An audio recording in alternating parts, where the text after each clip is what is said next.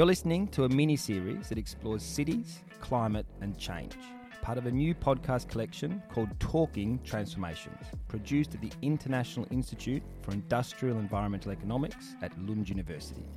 My name is Kes McCormick, and in this mini-series, I'll guide you through a collection of interviews recorded at the ICLEI World Congress, hosted in Malmö, Sweden during May 2022. We'll explore the dynamics of transformation in cities responding to climate change. We'll meet influential changemakers from a range of organisations, including the World Resources Institute, the European Commission and ICLEI. And through our discussions, I hope to share knowledge, examples and inspiration relevant to you in your city as we ask, what next for cities? My name is Angie Fyfe. I'm the Executive Director at ICLEI USA. My job is to help the team in the US provide services to cities, counties and regional governments. Look, it sounds like a pretty interesting job, possibly a challenging job as well. In the context of the USA, what role do you think cities can play in climate action? Yeah, cities are key, obviously, to what needs to be done on the ground because, of course, solutions that are implemented at the city level. Even if it's a state or a national initiative and policy, of course, it's happening on the ground in individual buildings and individual homes and in our transport. So cities are just so key. And of course, we believe that any city of any size in any demographic across the US can be involved. One of the really fun things about my job is we use Salesforce as our CRM platform. And every morning, the first thing I see when I open up my mailbox, my email box, is a list of all of the interactions that the team has had on the previous day with individual members in the ICLEI USA network. And so it's just great to see, wow, look at what happened in Lander, Wyoming. Lander, Wyoming, who would think that Lander, Wyoming would be involved in this type of work? They're a very fossil fuel rich community. And so, of course, when we see something bubbling up in a community like that, it's very exciting.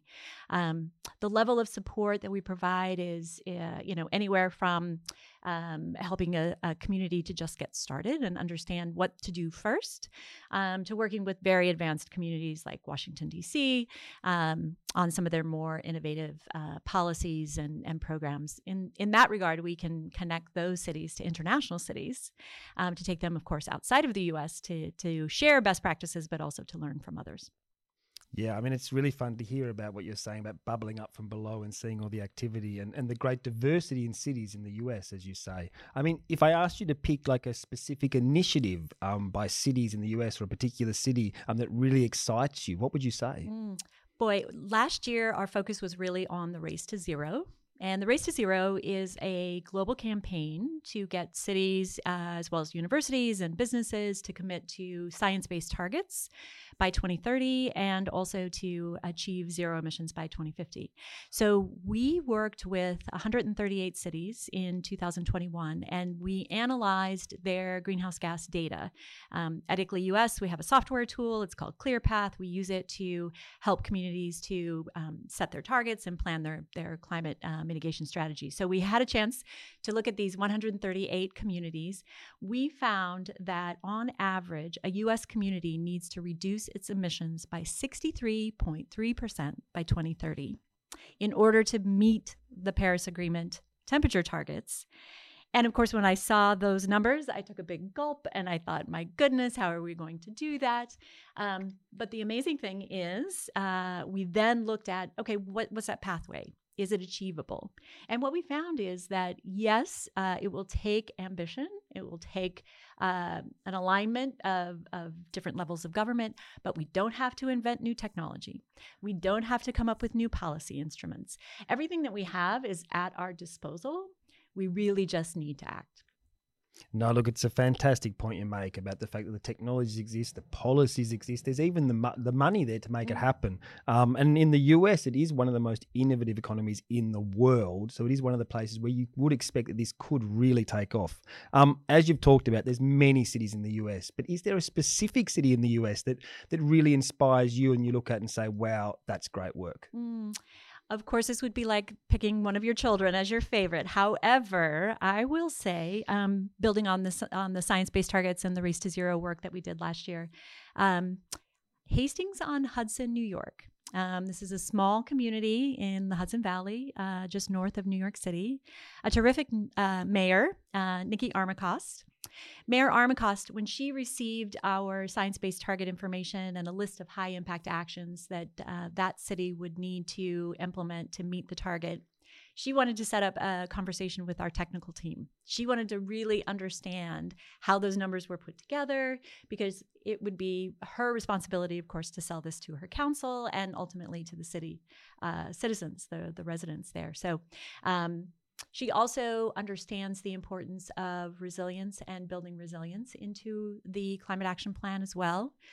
This, of course, we want to do with all cities, is to ensure that they are addressing both mitigation and adaptation in an integrated way. Today, here at the Congress, we announced our Race to Resilience work, which is building on the Race to Zero work that we did last year. And so we'll be helping communities to set that resilience vision and do an assessment and figure out what their high impact actions are to become more resilient. So Mayor Armacost is terrific. She really digs into the technical pieces, and then she's just got one of those, you know, warm and engaging personalities that goes out into the community and helps people understand why she's asking them to do certain things, what it means to them, how it will make their lives better, and gets everyone on board. Oh, look, it's a great example, because like you're saying, bringing together that kind of technical understanding or what needs to actually happen, but combining it with kind of the soft side, you might say, or that language is perhaps not the best, but providing that other side kind of to bring people along and convince people that this race is worth being part of. Just a follow-up question. I mean, the Race to Zero, what exactly is the Race to Resilience? Mm-hmm. Well, it's also obviously a commitment first, but then moving folks to action. So the idea here is to ensure that each city or local government across the world has a plan in place to address climate change impacts on the ground. And hopefully this will then lead to further policy development and investment, which is what really needs to happen. I mean, you mentioned the U.S. being a very innovative kind of country in terms of finance mechanisms. One of the things that we're really excited about working on the Race to Resilience is priority-based budgeting. Because we really believe that local governments have within their existing budgets a lot of opportunity to address these climate goals. And so we want to help them to better align their investments and their spending with addressing climate change. Look, just a final question, which links to what you were just saying. If there was a national policymaker here, or perhaps a big international company that wanted to invest in cities or to support cities, I mean, what kind of support would you ask for cities working on climate change? More women in leadership. I mean, I have lived in the U.S. my entire life. I've never lived in a city, a state, or a country that has the highest elected official as a woman. Time for that. I think we've tried the other side. Let's see if we can make some progress with women leaders. I would say support women leaders. Number one. Number two, big fossil fuels. I mean, the key here is to get off of coal, then natural gas, and transition to carbon-free electricity and all energy sources as quickly as possible. And, you know, this is where there's a little bit of tension between local policy and national policy, because yes, we can do lots of things at the local level, but we really do need to address fossil fuels, you know, at that industry and national level. Oh, look, I mean, both your answers here are fantastic. I mean, I think the type of leadership you're talking about and having more women in leadership, I mean, it is so vital that we have leadership that's built around empathy, and we have definitely tried men in leadership. It doesn't really work that fantastically. So a great answer, not what I was expecting. Thank you so much for your time today. Thanks for your insights. It's great to hear about what's happening in the USA. Thank you, Kes.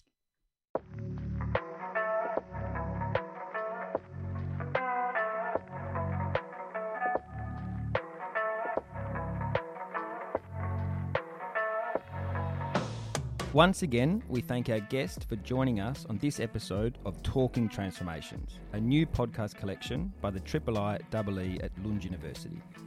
In addition, we produce a monthly podcast called Advancing Sustainable Solutions, available wherever you listen to podcasts.